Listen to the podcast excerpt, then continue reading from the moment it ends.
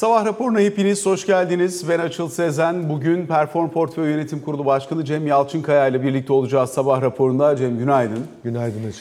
Aslında piyasalar açısından önemli ve tartışmanın çok olduğu bir ortam. Bugün para politikası kurulu toplantısı var. Dolayısıyla piyasanın faiz konusundaki beklentileri biraz daha e, geniş alana yayılmış durumda diyelim.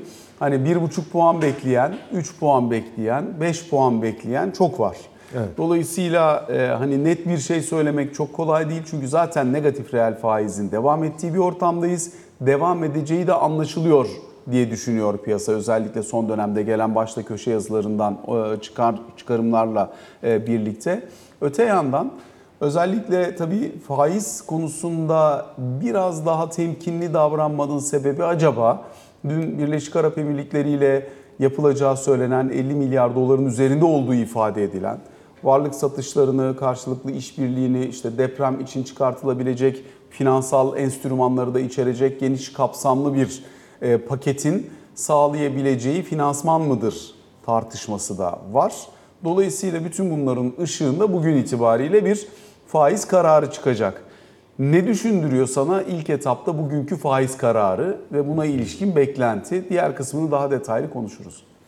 Tabii Açıl e, her zaman gibi güzel özetledin. Şöyle, e, dün özellikle Birleşik Arap Emirlikleri'ndeki görüşme sonrası imzalanan mutabakat metni aslında tabii hemen yarın olacağı anlamına gelmiyor. Belirli bir döneme yaygın. Hani metnin içine baktığın zaman önemli hızlı aksiyon alınabilecek kalemler de var. E, bunlardan bir tanesi Exim Bank'la ADQ arasındaki anlaşma. Bu önemli. Anlaşma derken mutabakat metninden bahsediyoruz. Ee, bu mesela hızı aksiyon alınabilecek bir şey ama geneline baktığın zaman bu yarın 50.7 milyar doların geleceği anlamına gelmiyor. Fakat dün açıklanması önemli. Neden? İşte bugün para piyasası kurulu var. E, medyan beklenti Bloomberg HD'nin araş, HD araştırmanın yaptığı medyan beklenti 500 bas puan seviyesinde.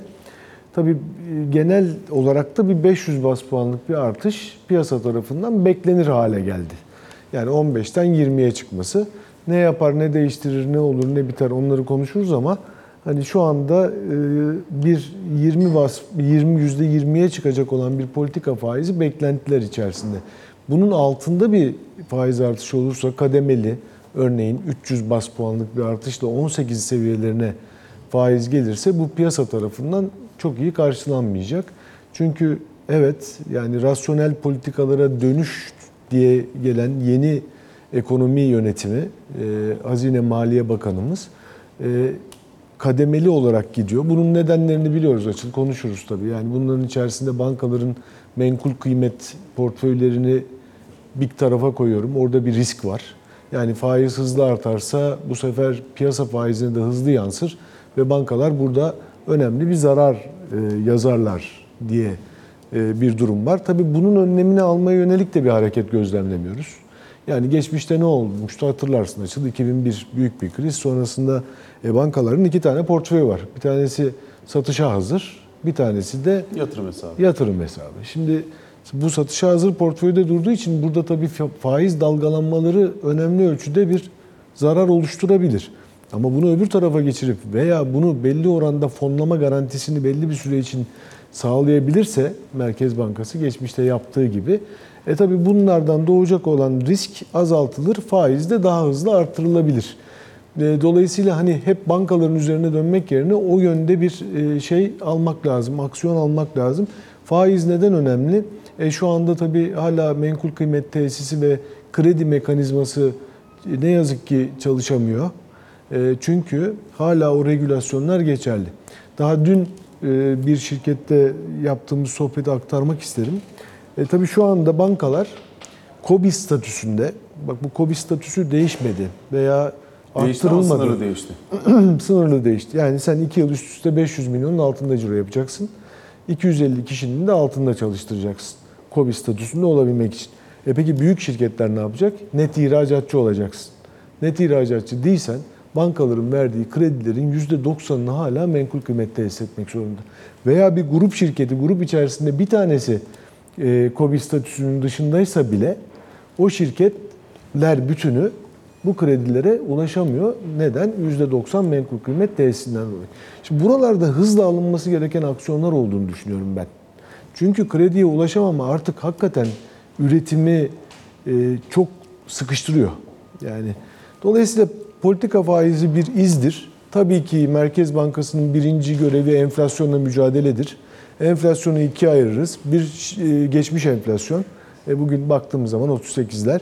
E, bir de beklenen enflasyon. Şimdi beklenen enflasyona baktığımız zaman orada önemli bir e, sıkıntı görünüyor. Yani Temmuz ayı enflasyonu tahminleri işte 6,5'lar, 6'lar, 6.8'ler. Hani eğer böyle beklenti gibi bir şey gelirse tabii önümüzdeki döneme ilişkin enflasyon beklentileri iyice bozulacak. Dolayısıyla sen faizi niye arttırmak durumundasın? E, enflasyonla mücadele etmek için. Peki bu arada mevduat faizleri ne oldu? İşte seninle son yaptığımız yayında 44'lere 40'ların üstüne gelen mevduat faizleri şimdi 30'lara doğru çekildi. Neden? Nasıl çekildi? TL var. TL var. Yani maliye politikaları ile para politikaları arasında anormal bir farklılıklar var. Maliye politikaları genişleyici maliye politikaları, e, para politikası daraltıcı para politikası. İkisi arasında çok ciddi bir uyumsuzluk var. Üçüncü başlık yapısal reformlar oraya daha gelemedik. Peki şimdi birkaç tane önemli faktör. Bir tanesi tabii ki paranın fiyatının nereye konulacağı mühim. Ama aynı zamanda paranın miktarının üzerinde de konuşmak gerekecek. Çünkü biraz önce söylediğim gibi e, aşkın bir Türk lirası var. Şu an itibariyle birkaç şeyden dolayı bir kredi plasmanını bankalar gerçekleştirmediği için ellerinde bir likidite fazlası oluşuyor. İkincisi e, kur korumalı mevduatta ciddi anlamda birikmiş olan bir kaynak var ve kur yükselişinden kaynaklanan dönüşlerde e, oradan da gelen bir ekstra Türk lirası oluyor. Dolayısıyla uzunca bir süre sonra ilk defa Merkez Bankası'nın bir sterilizasyon yapmak zorunda kaldığını, e, sonuç itibariyle burada hani e, borç alma faizini de kullanmak suretiyle piyasadan bir miktar para çektiğini görüyoruz. Bu elbette para politikasının etki alanının daraltıcı bir faktör. Yani sonuç itibariyle senin koyduğun faiz oranından yaptığın fonlamanın miktarı düşüyor. Karşılığında piyasadan çektiğin para miktarı da yükselmeye devam ediyorsa bu para politikasının etkinliğini sorgulanır hale getirebilir. Elbette Merkez Bankası bunun farkında görüyor. Dolayısıyla bugün buna ilişkin bir politika beklentin var mı? Ya da buna ilişkin bir sinyal beklentin var mı? Ee, bir takım farklı senaryolar üzerine tartıştığını görüyoruz piyasanın. İşte zorunlu karşılıklarla burada bir hamle yapılabileceği veya farklı e, uygulamalarla, sertifikalarla ya da ihraç edilebilecek farklı kıymetlerle bunların sterilizasyonu söz konusu olabilir deniliyor. Böyle tartışmalar var ne dersin? Doğru yani tabii ki bunu sterilize etmek durumunda. Çünkü mevduat faizi 30'lar seviyesinde diye konuştuğumuz zaman e, beklenen enflasyon biraz evvel konuştuk ki gerçekten önemli ölçüde e, bence yükselecek enflasyon yıl sonuna doğru. Yani bu atılan adımlar falan hep konuşulan şeyler işte. E, vergi artışları, asgari ücretteki artış, memur zamları. E, enflasyondaki artışa karşı 30 e, faizle parasını yatırımcılar koruyabilir mi?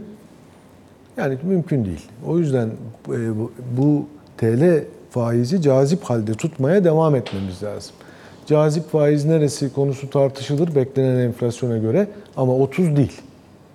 Yani dolayısıyla burada sterilizasyonu yaptığın zaman bu faiz seviyesini belli bir yerde tutman lazım. KKM'lerden, kur korumalı mevduatlardan dönüşte TL'de kalmak için de cazip olması lazım. Aksi takdirde dövize Burası gidiş biraz geri doğru geliyor. Yani Evet. dolayısıyla nereye kadar çekilme beklersin ya da bir noktadan sonra artış bekler misin yeniden? Ee, Yani şöyle, ben kur korumalı mevduat tarafında yavaş yavaş bu çözülmeyi gözlemliyoruz. Ama şunu söylemek istiyorum, bu dövize dönerse, orada onu sö- söyleyeceğim zaten ki bir miktar e, işte dün değil evvelsi günkü yükselişteki nedenlerden bir tanesi de biraz bu. E, Dövize dönerse bu bir risk oluşturur. Dolayısıyla sen faizi yukarıda bir yerde tutman lazım. Azalacak KKM, öyle görüyorum. E, Diğer taraftan da tabii... KKM miktarı mı azalacak, faiz mi azalacak? faiz azalacak.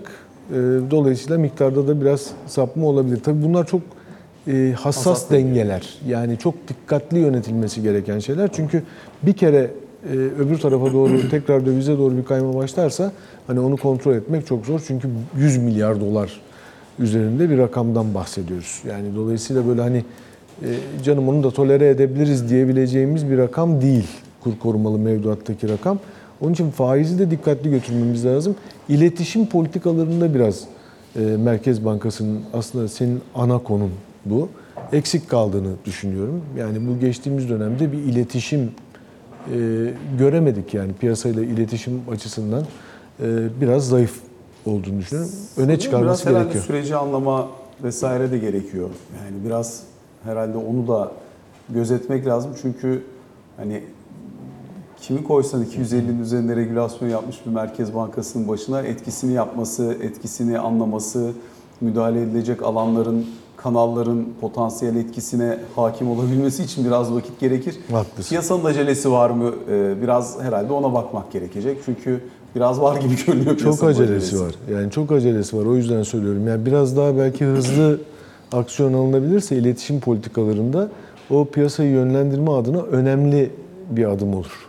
Yani şu anda çünkü bu deregülasyona ilişkin açıklamalar falan hep sınırlı kaldı biliyorsun. İşte faiz 15'e çıktı politika faizi. Deregülasyonda da ne gördük? Ee, dönüşüm oranının 60'tan 57'ye indiğini gördük. Ama o kadar regülasyon geldi ki sistemi sıkıştıran. Yani bu regülasyonların yavaş yavaş deregüle edilmesi gerektiğini, e, bunu yavaş yavaş da değil artık yani hızlanmak lazım. Çünkü gerçekten e, kredi, TL kredi mekanizması şu anda şirketler için çok zor çalışıyor. Arada bir, bir bankanın bir fasilitesi çıkıyor. Tabii bütün şirketler oraya e, yöneliyorlar. Ama gerçekten şu anda kredi mekanizmasını hızla çalışır hale getirmek lazım. Şu KOBİ statüsünü falan da düşünmek lazım. KOBİ değilsen, net ihracatçı değilsen kredi bulma şansın yok. Elbette bunların hepsi çok önemli. Ee, Sonuç itibariyle beklediğimiz unsurlardan bir tanesi ya da karar bekleyen unsurlardan bir tanesi diyelim. Çünkü bankalar doğrudan bekliyor ama kamuoyunda da e, bunun etkisini görüyoruz. Kredilerdeki, kredi faizindeki sınırlamanın kalkması meselesi. E, Dolayısıyla bu artmadığı, bu kalkmadığı için faizler çok sınırlı olarak artabiliyor. Faiz marjının dar olduğu yerde bankalar kredi vermiyor. Kredi vermediği yerde mevduat yaratamıyor. Bu ciddi bir sıkışıklığa doğru götürüyor işi. Yani genel anlamıyla şirketler cephesinde problem olarak da görüyoruz. E, işin içerisinde ihtiyaç kredileri başta olmak üzere zaten buranın biraz soğuması arzu da ediliyor gördüğümüz kadarıyla. Bir ekonomik soğuma enstrümanı olarak mı kullanılıyor? Yani normalde aslında faizi düşük tutmak ve baskılamak, ekonomiyi canlandırmak için kullanılır ama bu ortamda bankalara getirilen regülasyonlar çerçevesinde bunu burada tutmaya devam etmek acaba tersine bir politika aracı olarak mı kullanılıyor? Ne dersin? Aynen. Aslında heterodoks politikanın ortodoks uygulaması. Yani ortodoks politikanın heterodoks uygulaması. Yani e, sen faizi aşağıya çektin, o tamam. Fakat kredi kanallarını kapattın. Yani bu daralma, faiz aşağı inerken daralma stratejisi ki hani çok gördüğümüz, çok uygulanan bir durum değildir. E bunda da kredi kanallarını sıkı tutarak yaptık. Ama şimdi artık yavaş yavaş değil artık yani biraz da bu konuda özellikle bu tarafta hızlanarak bence e, şeylere e, deregülasyona doğru gidip tekrar e, eski sisteme dönüp tamam faiz yani fiyatı belirleme konusunda tabii ki serbest davranış söz konusu olabilir ama e, likidite bulmam lazım. Yani likidite mi fiyat mı? Likidite öncelikli. Çünkü bu fiyat yani faiz bir süre sonra doğru politikalarla e, gevşer zaman içerisinde. Ya olmayan şey istediğin fiyatı koyabilirsin de. Evet. Yani doğru. Dolayısıyla şu anda böyle bir durum var. Bir de vade çok Kredide kısa. aradığımız bir numaralı kural olması diyorsun. Doğru. Aslında şey vade de çok kısaldı açıl ya. Yani sen işte rollover vadesi gelen kredinin tekrar döndüreceğin zaman e, bir aylık, iki aylık yani Ama bu ortamda daha uzunluğu banka ver ben, ben de banka olsam. edebilir misin yani? Hani çünkü sonuçta aylık %3 ile 4 arasında enflasyon üretiyor ülke. Aynen. Bugünden hani bir yıl vadeli vermeye çalışacağın herhangi bir kredinin maliyetinin nerede olacağını hesap etmen de çok kolay değil. Yani eskiden gene de hani Londra ile swap piyasasının işlediği ortamda bu tekrar açılsın diye söylemiyorum. Şimdi Merkez Bankası ile benzer bir şekilde mekanizma kurgulayabiliyor bankalar ama o zaman 3 aşağı 5 yukarı maliyetinin nerelerde olacağını daha istikrarlı öngörüp kestirip buna göre bir fiyatlama yapabiliyordun. Yüksek enflasyon olmasına rağmen de yapılabiliyordu. Doğru. Çok işlemiyordu ama yapılabiliyordu. Fiyat yapılabiliyordu en azından. Yani şu anda bundan iki ay öncesindeki enflasyon beklentisi 40'lar. Bugün 50 ile 60 arasında bir yere gitti enflasyon beklentisi. Sen o zaman bir yıl vadeli krediyi o günkü beklentiyle üretmiş olsan banka olarak zarardasın. örneğin. Tabii tabii banka yöneticisi olarak iki aydan daha öteye götürmek çok e, doğru görünmüyor şu bugünlerde. Yani yüzde yüz katılıyorum.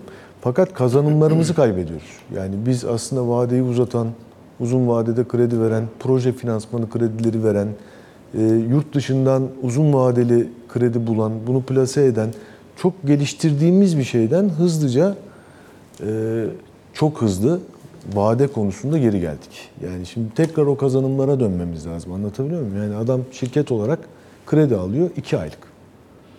2 ay sonrasını nakit akışında göremiyor. 2 ay sonra banka hangi faizi uygulayacak? Bakacağız. Yani bakacak.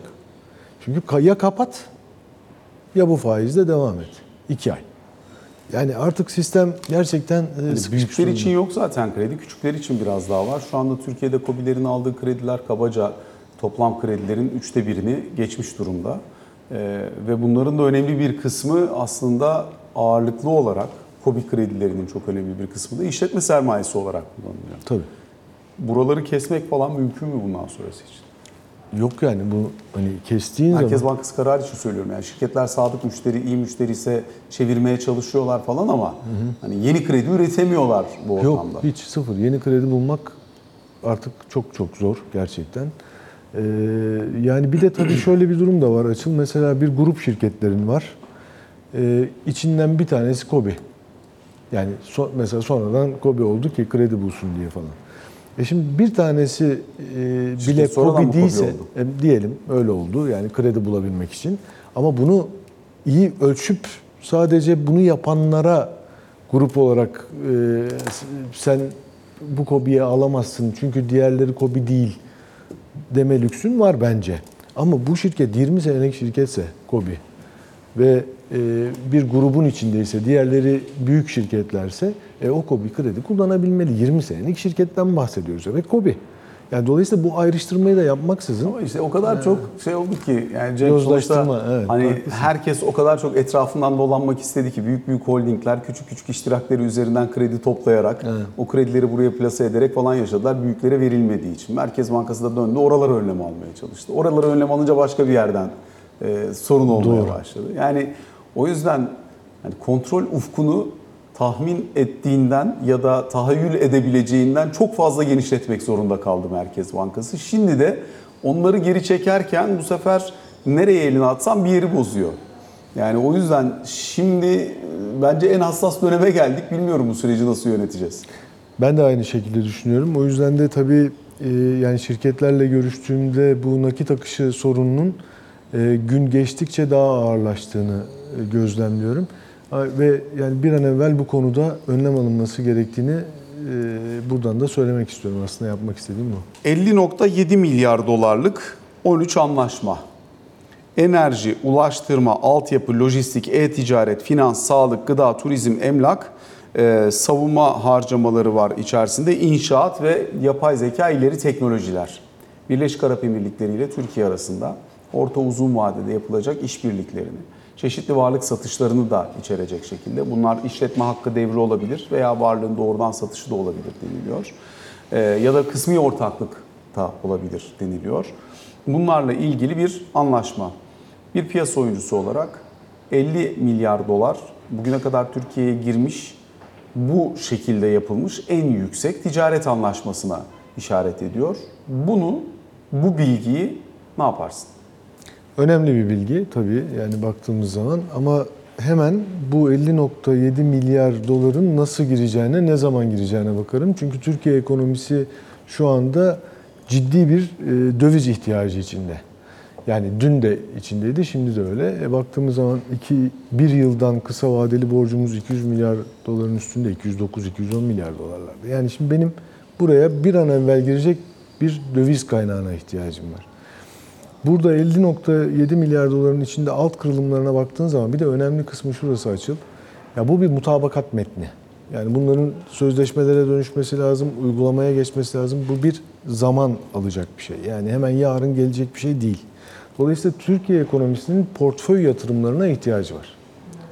Yani çünkü portföyün bir an evvel hızla içeri girmesini sağlayacak faiz seviyesi ve kur seviyesi yavaş yavaş da hani kur seviyesi oluşmaya başlıyor gibi faiz seviyesine sağlarsak portföy yatırımının girmesi lazım hızlı bir biçimde. Yoksa kurla mücadelemiz zor zorlaşacak.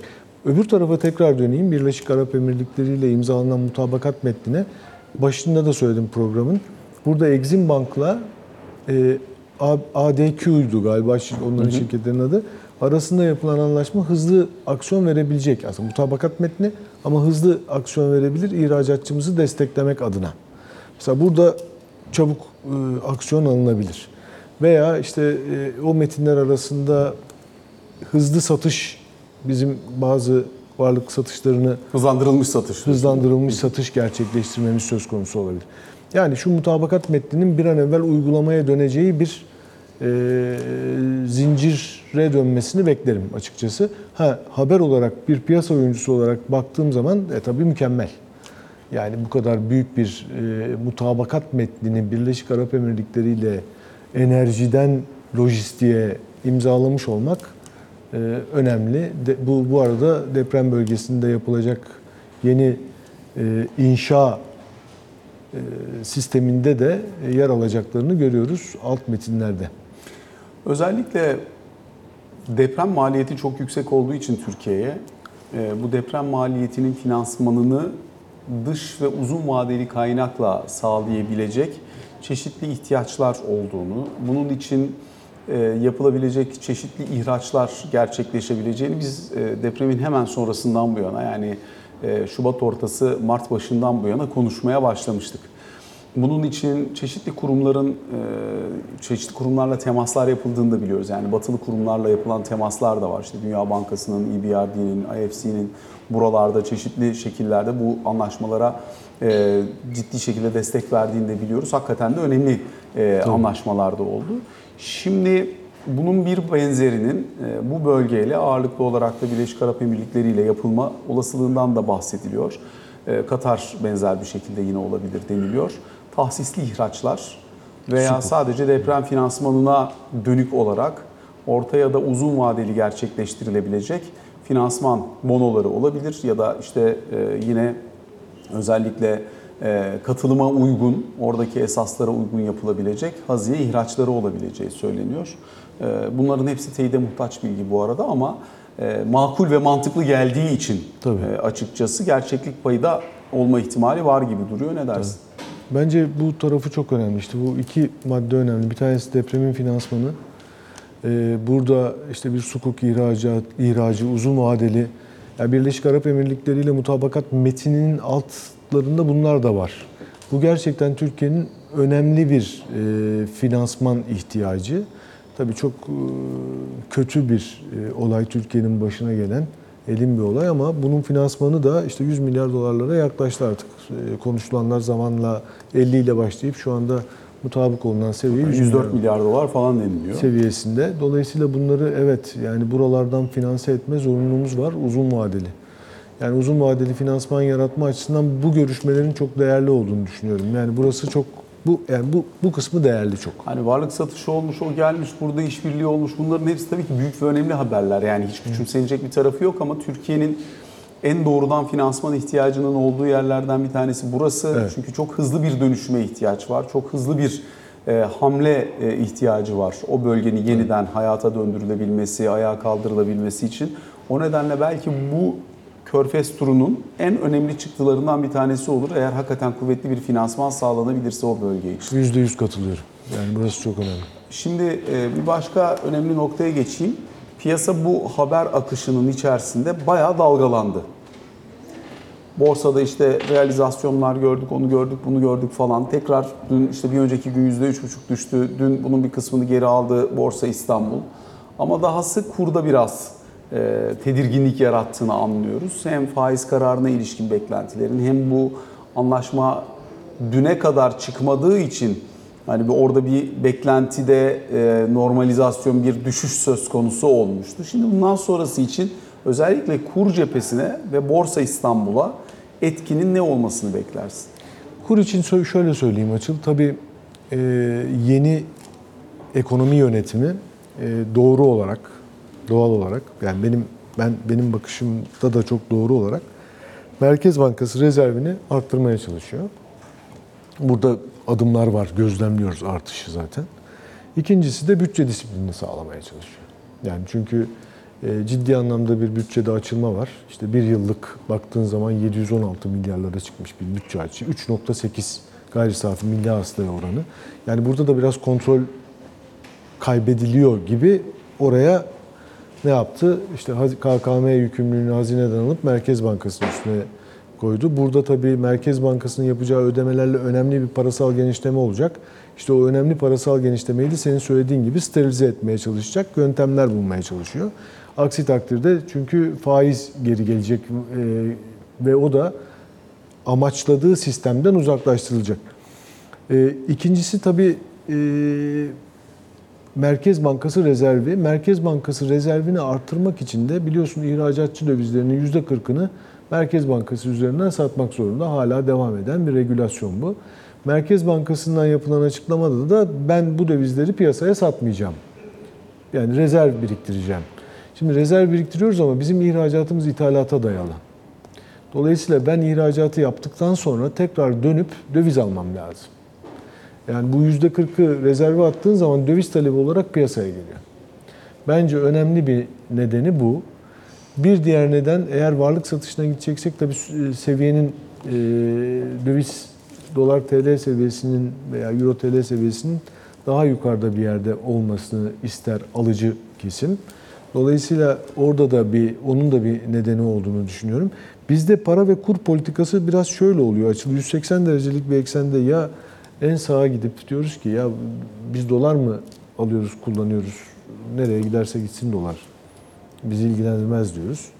Bir de öbür tarafa dönüp hem faizi hem kuru aşağıda tutmaya çalışıyoruz. Yani 180 derecelik bir eksende iki tane uç para ve kur politikası. Yani dolar nereye giderse gitsin dediğimiz zaman e şimdi tamam ihracatçı buna bir sevinecek, dış ticaret açığı biraz kapanacak falan gibi konular var. Olmakla birlikte bu sefer enflasyonu devalüasyondan geçişkenlikle enflasyonu kontrol etmekte zorluk çekiyorsun. E ikisini kontrol edeyim dersen içeriye bu kadar döviz gelmiyor. Yani nasıl kontrol edeceğiz hem dövizi hem faizi? E onu da yıllarca denedik. Bu iki uç politikayı para ve kur politikasını deneyip duruyoruz. Şu anda da biraz daha sanki döviz biraz yukarı gidebilir tarafına yakın bir para ve kur politikası uygulanıyor. Çünkü birinci önceliğin doğal olarak cari açığın kapanması.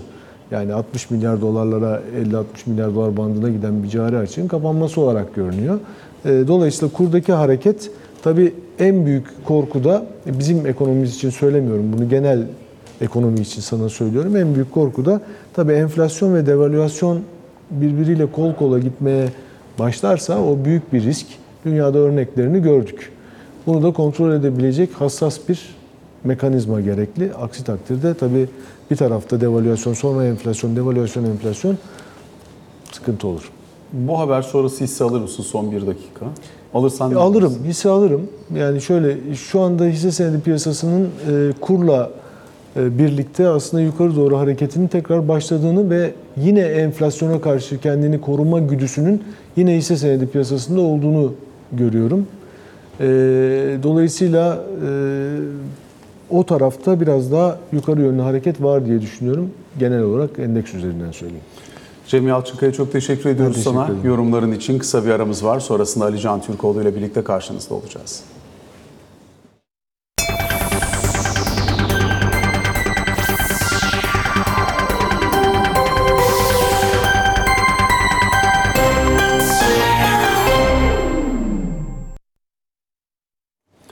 Sabah raporunun ikinci bölümünde Ali Can Türkoğlu ile birlikte karşınızdayız. Ali Can günaydın. Günaydın. Şimdi ilk unsur biraz önce Cem'le de üzerine konuştuk. Birleşik Arap Emirlikleri ile stratejik ortaklık kapsamında imzalanan 13 belge. Bu 13 belgenin karşılığında da 50.7 milyar dolar tutarında bir büyüklükle e, Türkiye ile Arap Emirlikleri arasında e, bir işbirliği anlaşması oluştuğu söyleniyor.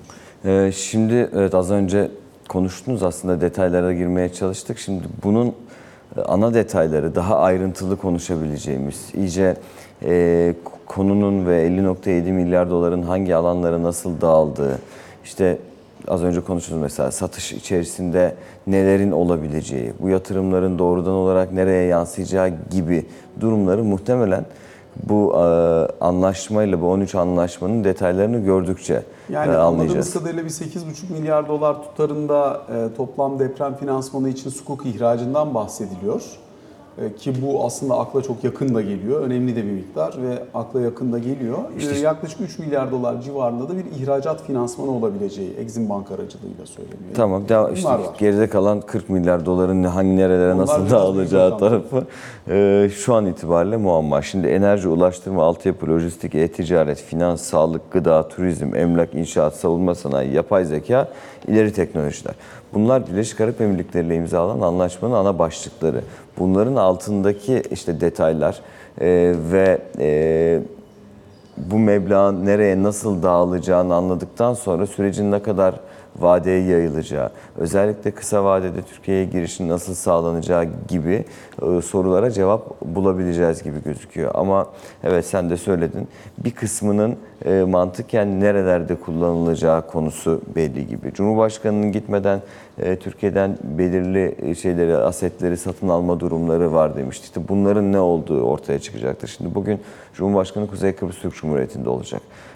Sonrasında da e, orada yapacağı açıklamalar, Türkiye'ye dönerken yapacağı açıklamalar, özellikle e, buraya dönerken, uçakta dönerken e, gazetecilerle yapacağı e, mülakat sırasındaki sorulan sorulara vereceği cevaplar bence biraz daha bu soru işaretlerini ortadan kaldıracak gibi, biraz daha griden beyaza geçecekmişiz gibi gözüküyor sorular anlamında. Ama mesela Suudi Arabistan'la imzalanan 5 anlaşmanın duyurusu yapıldığında herhangi bir rakam telaffuz edilmemişti. Daha bu 50.7 milyar doların üstünde Suudi Arabistan ve Katar'la e, imzalanan veya imzalanacak anlaşmaların meblağları da eklenecek. Dolayısıyla e, 50.7 milyar dolarda kalmayacağı e, ifade ediliyor aslında bu sürecin. Artı e, bu da başlangıç olarak değerlendiriliyor Ankara tarafından. Yani Suudi Arabistan, özellikle Suudi Arabistan ve Birleşik Arap Emirlikleri ile son birkaç seneye bakıldığında oldukça kötü olan ilişkilerin e, düzelme grafiğine sokulduktan ve girdikten sonra ilk yapılan ziyarette aslında liderler arasındaki ilk görüşmelerde e, bu e, kadar büyük bir anlaşmanın imzalanıyor olması önümüzdeki dönem içinde sinyal olacağı ve Türkiye'nin oluşturmak istediği yeni e, ekonomi anlayışında Körfez ülkelerinin desteğinin sonuna kadar devam edeceği yönünde algılanması gerektiğini söylüyor aslında Ankara'daki isimlerde. E, yani e, kısaca şunu söyleyebilirim. Bir, birkaç gün içerisinde ortaya çıkacak anlaşmaların detaylarıyla beraber biz bu meblağın nerelere dağılacağını daha net görüp üzerinde konuşabileceğiz. İki, başlangıç olarak atılan veya atıldığı ifade edilen bu adımlar sonrası daha orta ve uzun vadede de daha geniş kapsamlı ortaklıkların karşılıklı işte hem e, ticaret hedefinin yukarıya çekilmesiyle hem de atılacak yeni adımlarla e, rakamların çok daha farklı noktalara gidebileceği ifade ediliyor. Peki tahıl koridorunu da konuşmuştuk dün akşam seninle. Özellikle Avrupa Birliği'nin de ve bizim de e, içinde bulunduğumuz mekanizmanın bundan sonra ne şekilde devam edebileceğine dair de tartışmalar vardı. Hızlıca onun üzerinden geçelim. Şimdi e, şey? tahıl koridorunda yeni bir şey yok ama Avrupa Birliği tarafında şimdi bu- işte TOP gibi e, kurumların da Avrupa Birliği'ne e, çağrılarını gördük. Yani Türkiye ile Avrupa Birliği arasındaki süreç şu anda biraz daha e, rüzgarların olumluya döndüğü bir süreç. Bunda kastım şu değil. Bir anda işte fasıllar açılacak, üyelik müzakereleri başlayacak demiyorum. Bu çok uzun ve meşakkatli bir yol ama e, işte birkaç sene öncesinde olduğu gibi e, Türkiye ile Avrupa Birliği arasında diyalog süreçlerinin başlaması, liderler zirvelerinin gerçekleştirilmesi, Türkiye bazı toplantılarda e, olumlu e, gündem başlıklarının, konu başlıklarının da konuşulduğu bir süreç başlayabilir. Şimdi bugün Brüksel'de Avrupa Birliği Dışişleri Bakanları toplantısı var. Burada Türkiye'nin konuşulacağını da biliyoruz. Belki bunun bir rapora dönüştürülmesinin de gündeme alınabileceği söyleniyor. Ama özellikle Finlandiya ve İsveç'in NATO süreci, özellikle İsveç tarafında NATO zirvesi sırasında e, her ne kadar Türkiye daha istediklerinin olmadığını birçok kez dile getirmiş olsa bile İsveç'in NATO'ya girmesine destek vereceği yönündeki açıklama muhtemelen Ekim ayında e, meclisin açılmasıyla beraber gündeme getirilecek. Bunun dışında göç ve enerji konularında yeni işbirliği alanlarının e, bulunuyor veya bulunacak olması. Türkiye'nin e, başta Yunanistan olmak üzere e, krizli konularla ilgili olarak ne var burada? Suriye. Suriye ile bir normalleşme süreci yürütülmeye çalışılıyor. Ne var burada? Libya. Libya'da siyasi sürece bir an önce geçilmesi için adımlar atılıyor ki Türkiye de burada iki tarafla ilgili olarak görüşünü net bir şekilde koruyor. Ne var burada? Doğu Akdeniz. Buradaki aktörlerden bir diğer olan Yunanistan'la özellikle seçim sonrası daha yakın ilişkiler kurulmaya çalışılıyor karşılıklı olarak. Dolayısıyla o krizli konular, kavgalı konular, sıcak konularda iki tarafında karşılıklı olarak birbirine yaklaşmaya çalıştığı yönünde yorumlanıyor. bu. Dolayısıyla bugünkü toplantıda bir anda Türkiye'nin övüldüğü, Türkiye'nin tekrar çok sıcak karşılandığı bir süreç olmayacak olsa bile vize muafiyeti konusu, gümrük birliği konusu gibi konuların da konuşulacağı bir sürecin başlıyor veya başlayacak olması fikirleri masaya bugün gelecek.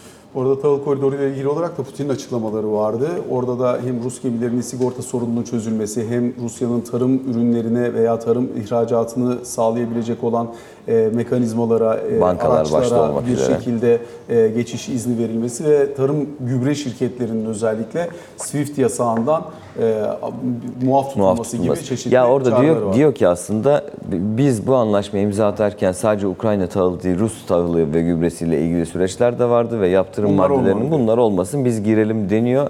Ee, muhtemelen bugün veya yarın Erdoğan Putin görüşmesi olacak telefonla. Ondan sonra ben bir adım bekliyorum. Teşekkür ettik Alican. Sabah raporunu böylelikle noktaladık.